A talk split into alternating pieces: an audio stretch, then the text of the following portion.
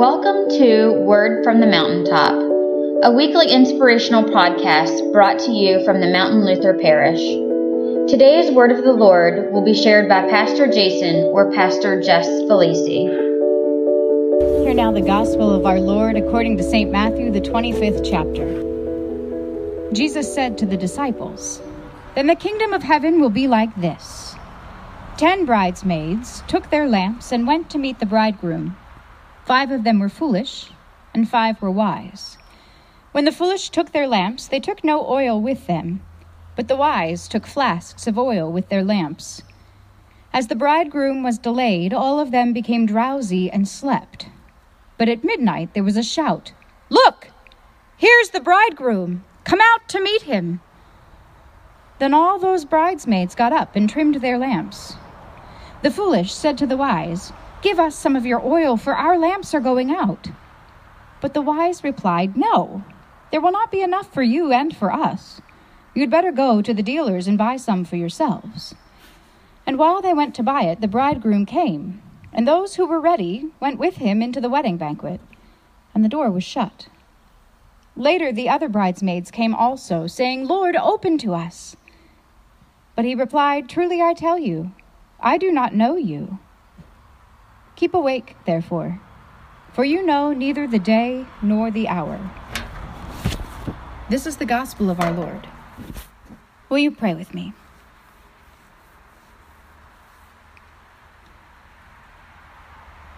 Spirit of restlessness, stir us from our placidness.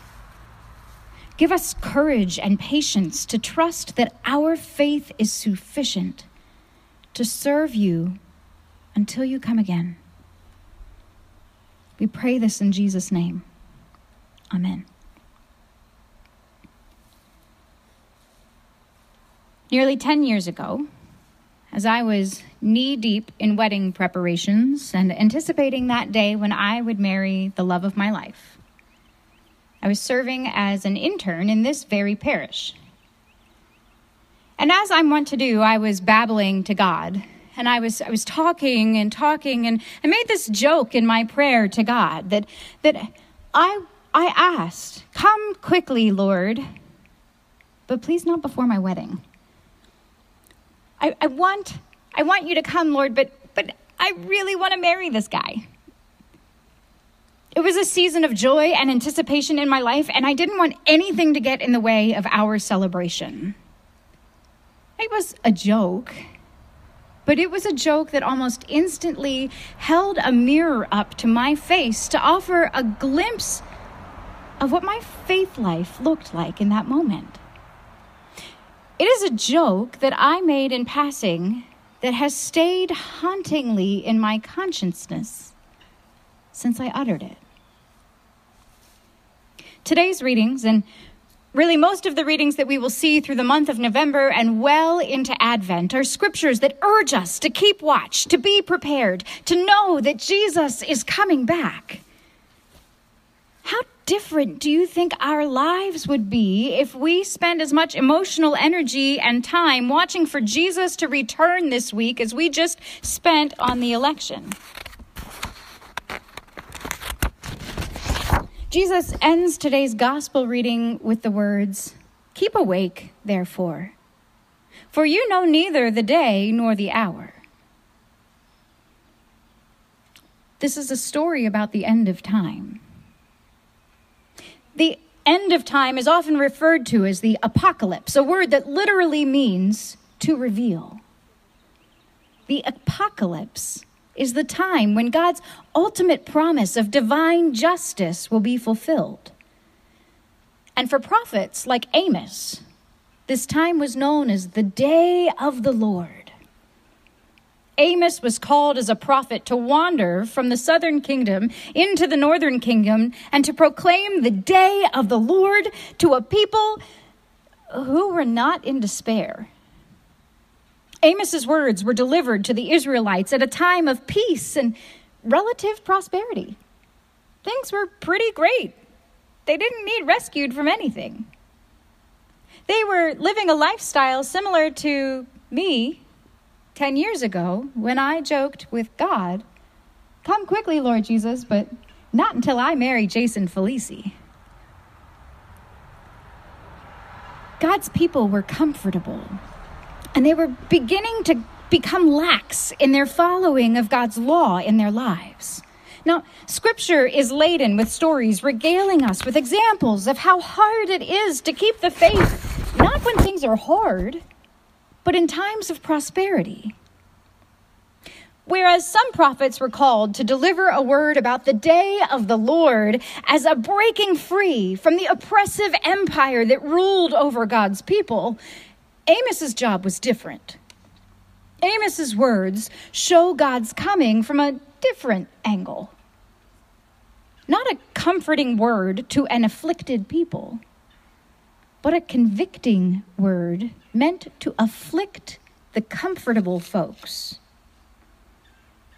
Amos bravely pointed out the social and financial inequalities that Israel was celebrating.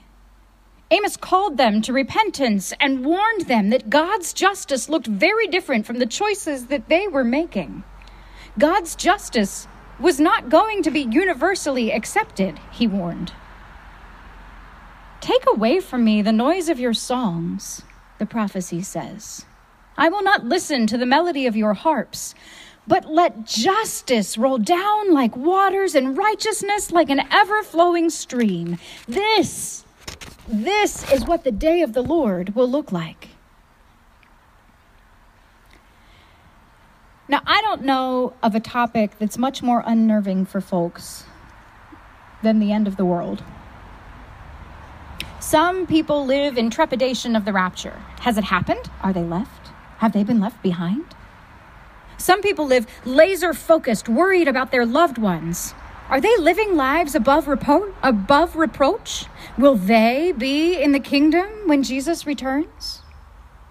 Our reading from 1 Thessalonians today speaks directly to that anxiety.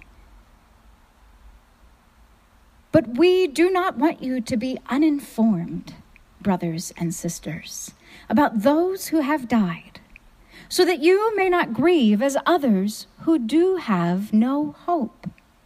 Early Christians were so worried that their beloved dead would not be included in the resurrection that Paul tells them of Jesus' return coming first to those who are dead and then to the living.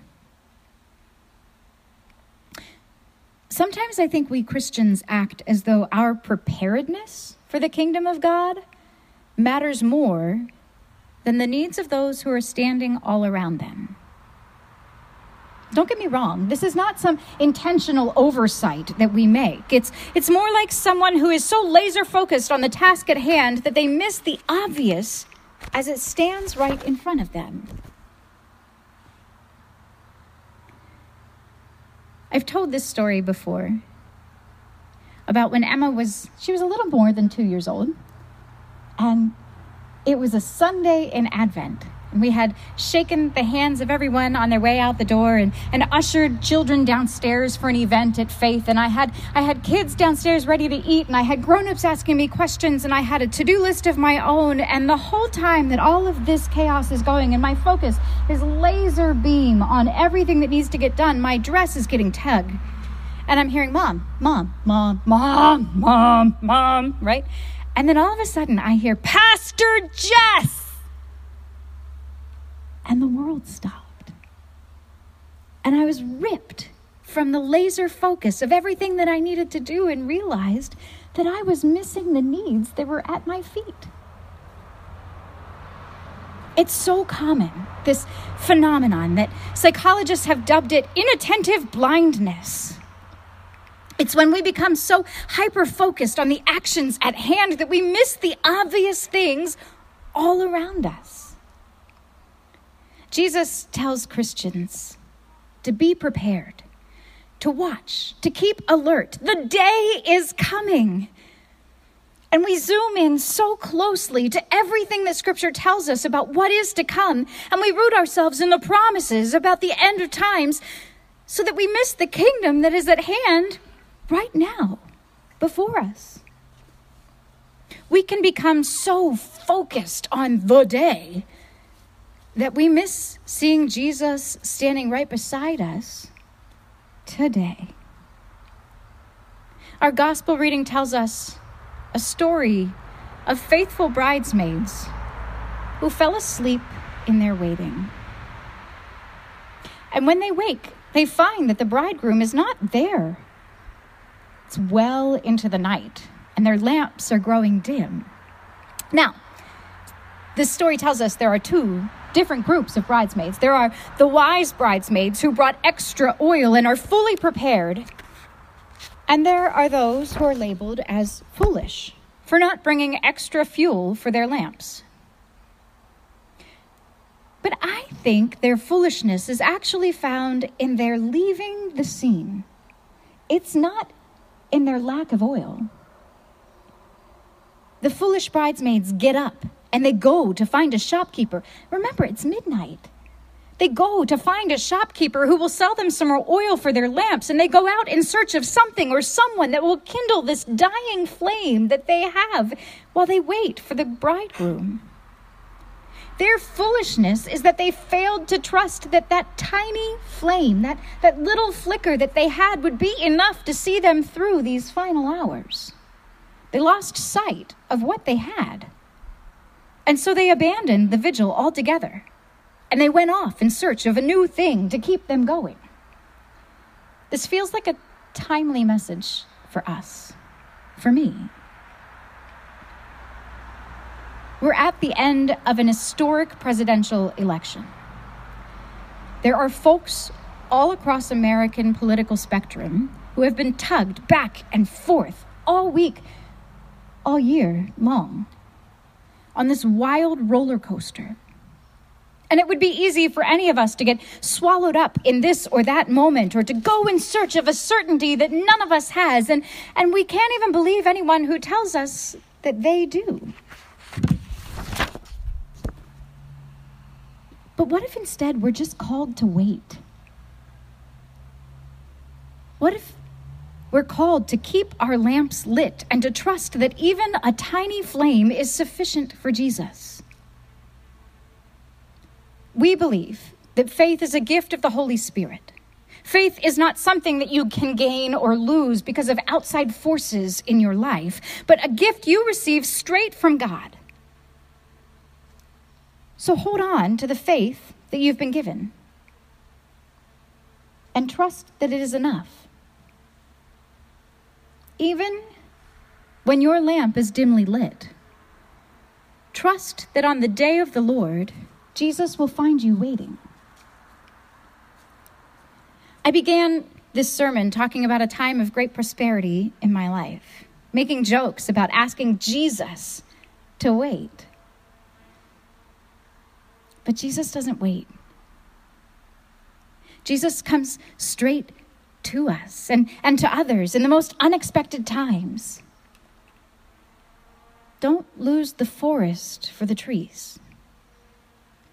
Step back and see that, that Jesus is already all around us. Take what little light you have left in your lamp and hold it up. Let that, that flicker cast its light on all that is around you.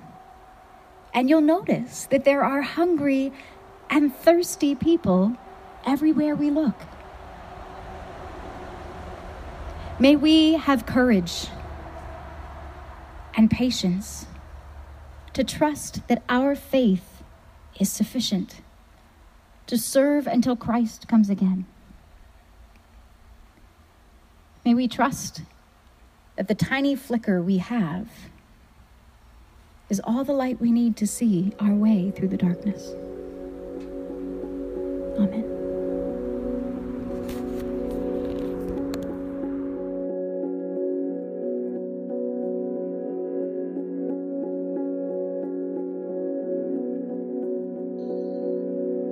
We hope you enjoyed this week's episode.